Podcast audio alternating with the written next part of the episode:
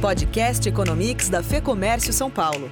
O seu resumo diário dos destaques da economia no Brasil e no mundo. Com André Saconato. As bolsas hoje foram em direções opostas. O sentimento dos investidores foram diversos durante o dia. Na Ásia, o incremento de casos de coronavírus na China e em Hong Kong preocupou. E mesmo que o lucro das grandes empresas chinesas tenha crescido 11,5% em junho contra 6% em maio, não foi suficiente para levar as bolsas para cima. Na China, tivemos estabilidade. Hong Kong e Seul caíram, assim como Tóquio. Na Europa, o dado negativo foi que a Grã-Bretanha impôs restrições, quarentenas, a quem vier da Espanha.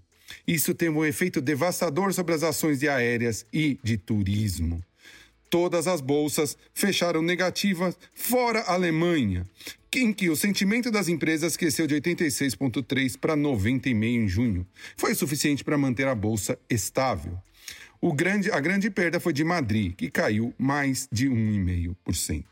Nos Estados Unidos, o um entendimento entre republicanos e democratas sobre o novo pacote fiscal, que deve distribuir diretamente a, a cada americano 1.200 dólares e deve chegar a 1 trilhão de dólares no final.